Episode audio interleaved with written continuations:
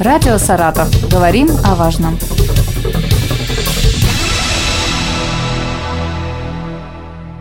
Здравствуйте, у микрофона Елена Тёмкина. Сейчас рядом со мной в студии Дмитрий Кубанкин, директор исторического парка «Россия. Моя история». Здравствуйте, Дмитрий Александрович, рад вас приветствовать. Здравствуйте. Открылась выставка «От Хвалынска до Укека». Это итог археологической работы этого сезона, хотя, если честно, для меня это было таким сюрпризом, потому что казалось, что пандемия поглотила все, и археологи тоже попали под ее влияние. Оказывается, была очень насыщенная работа. О чем эта выставка? Хвалынск здесь откуда? Да, вообще э, название этой выставки, она, оно, название, даже повергло несколько в недоумение наших коллег, потому что, к слову, УВЕК и УКЕК привыкли, и у нас уже все сотрудники исторического парка знают, что УКЕК – это Золотоордынский город, а УВЕК – современный поселок.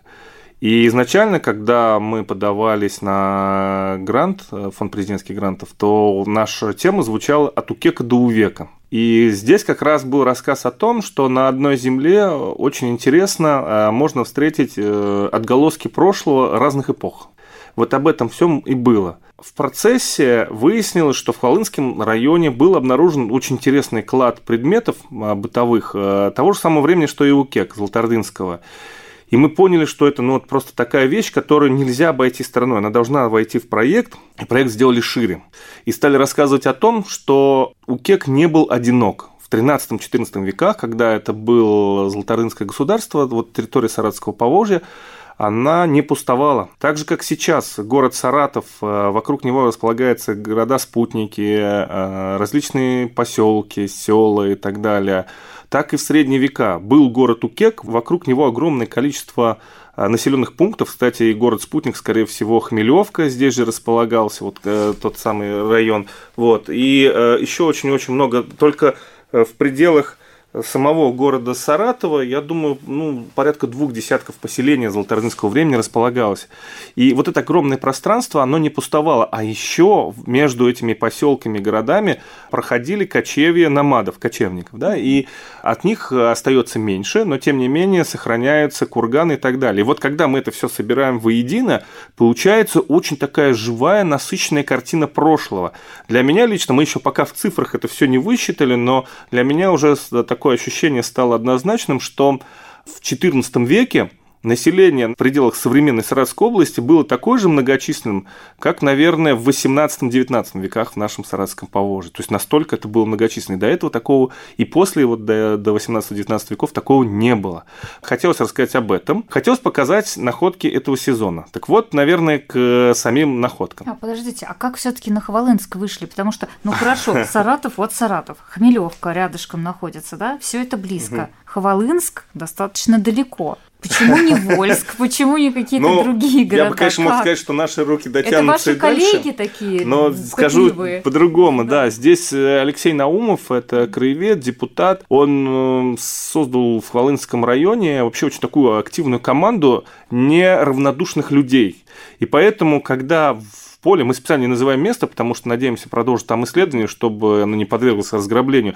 И когда в поле обнаружили вот это распаханный клад, ну, клад, об этом можно отдельно поговорить, вот когда его обнаружили, его не куда-то сдали, его принесли в музей. И для нас это стало такое очень интересное открытие. Алексей нам его показал, он знает, что мы занимаемся этим периодом. Ну, вообще он полагал, что это археология, а вдруг Золотая Орда. Так и оказалось, все это совпало.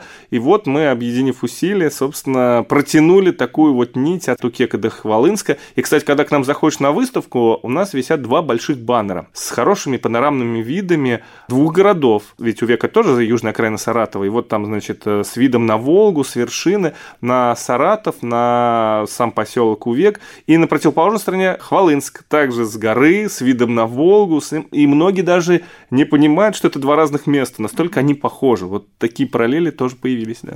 Дмитрий Александрович, получается, чисто теоретически в любом из населенных пунктов можно найти вот такой клад? А, чисто теоретически, да. Практически не всегда. Расскажите теперь об экспонатах поподробнее. Да, и вот, значит, э, перед нами э, стала задача представить материалы, и вообще такая традиция уже сложилась, и мы ее каждый год повторяем. Свежайшие, вот что называется, самые последние материалы с наших исследований мы представляем на выставке. Как правило, на по осени и где-то там э, в под Новый год мы обязательно делаем, чтобы все желающие смогли новогодние праздники посетить, посмотреть все это. Так вот, нам предстояло обобщить опыт наших археологических раскопок, которые были в этом году, и обобщить вот этот материал этого клада. Когда а, мы проводили раскопки в этом году, мы копали на таком очень интересном участке, он возвышается в, практически так вот, ну, в центре у века, такой холм крупный, называется э, Мамайский бугор. И вот там никогда раскопка не проводилась. Но известно, что там были погребения, то есть средневековые захоронения, что это все рушится. Оно э, выходит на поверхность, его размывает дождевыми металлами, водами, все это осыпается. То есть такая вот не очень приятная история. И известно, что рядом располагался мавзолей недалеко от этого места. Он был еще раскопан в 19 веке, правда, материалов мало об этом сохранилось. Понятно, что здесь какой-то интересный объект. Мы заложили раскоп, и обнаружили 26 погребений средневековых, скорее всего, исламизированных, то есть ислам, и люди говорят, ну как же вы вот копаете людей и так далее. Речь идет о том, что раскопки носят спасательный характер. Если мы этого не сделаем, это все будет вот на поверхности перемолото, выброшено и так далее. И вообще для жителей века они просто не видят, они зачастую ходят непосредственно по костям человеческим. Такое, ну, везде, где город, везде присутствует вот, собственно, кладбище, этого Особенно много. окраина, конечно. Но даже мы давайте вспомним Саратов, у нас практически весь центр сейчас это тоже некое кладбище.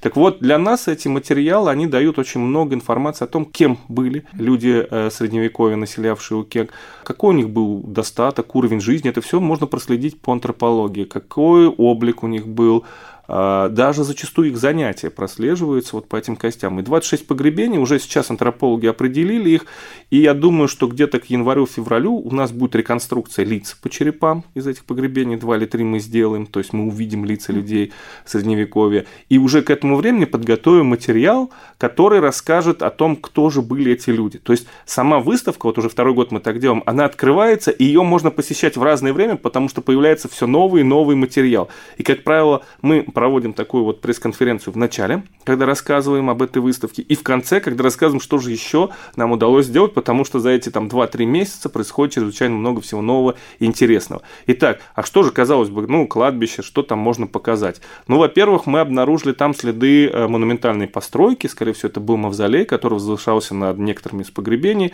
но они э, были разобраны еще в Средневековье, там остались только траншеи фундамента, мы докопаем, и я думаю, восстановим, в какой формы был мавзолей. Известно Известно, что он был из кирпича, то есть материал строительный, видимо, из извести и так далее. Но удивительно было другое. В одном из погребений был обнаружен шелк. Это вообще редко сохранявшийся материал. Ну, все, что органическое, оно, как Очень правило, в земле, в земле да. тлеет. Да. И здесь оно было совершенно неожиданно обнаружено. И на тот момент это был такой спрессованный комок некой ткани. Мы видели на нем орнамент, видели разные цвета. И эта ткань, она такая вся была грязная, сквозь нее корешки прошли. В общем, такой вид у нее был непрезентабельный. Но вообще с любая находка ткани – это редкость. А вот такого фрагмента было, ну, очевидно, что это новая сенсация. Последний раз что-то крупное, вот такое по размерам на веке находили более ста лет назад. То есть, естественно, что это такая очень интересная вещь. И перед нами стала задача, мы решили предварительно очистки. Это очень сложный процесс. И у нас есть э, наши специалисты из Ставрополя, Звездан Владимировна Даде, доктор исторических исторических наук, который занимается именно тканями. Когда я ей показал, она сказала, все, мы все бросаем, мы готовы приступить к ее очистке, потому что это вообще редчайшая вещь, я такого не видела, давайте, мы готовы. Вот, мы этот весь процесс наладили, через два месяца они нам уже это все представили, причем уже реконструировали, показали, и вот те, кто придут к нам на выставку, смогут увидеть уже реконструированная там правая пола халата, она вот вся воссоздана, то есть есть газовая легкая основа, которую они сделали выкройку, и на нее закрепили закрепили шелк как внешний, так и со стороны подкладки, там, где он сохранился. Все это восстановили, там он оказался четырехцветный, полос и так далее. Ну, в общем, удивительно другое. Им даже удалось предположить, откуда происходит этот шелк. Мы привыкли с вами говорить, что шелк из Китая, а вот этот шелк происходит с территории государства мамлюков. Сейчас это нам ни о чем не говорит, но это прежде всего современная Сирия и Египет. Это то государство, с которым боролись крестоносцы, то государство, которое воплотило внутри себя огромное переплетение путей шелкового и так далее, какие там специи. Mm-hmm. То есть это такое вот было очень интересное место. И даже установили точно точное место, где, возможно, производилось в Нубии, то есть вот в нубийских этих землях, известны мастерские, где производили подобного орнамента ткань, и даже ширина полотна соответствует тому, что найдено у нас. Поэтому с определенной долей вероятности, поскольку прошло еще очень мало времени, надо глубоко погружаться в тему, мы уже можем предположить, что этот шелк был привезен из э, Нубии и попал каким-то образом в Золотую Орду, и одна из жительниц Укека, понятно, что далеко не бедный человек, носил этот шелк на себе. И вот это все нам еще предстоит расшифровать, определить, то есть огромный спектр всего интересного еще нас ожидает. Но это лишь всего одна из находок, которая там была представлена. Мне кажется, вот судя по находкам, которые в прошлые годы были, э, можно предположить, что достаточно состоятельные люди жили в Укеке. Разные. Разные вот да? Э, невозможно сказать точно, дать портрет по одному человеку Типовой, да? жителей угу. Укека. Как говорится, город контрастов. Да, и это очевидно, потому что город находился на пересечении торговых путей, и там, где э, эти пути пересекались, там проживали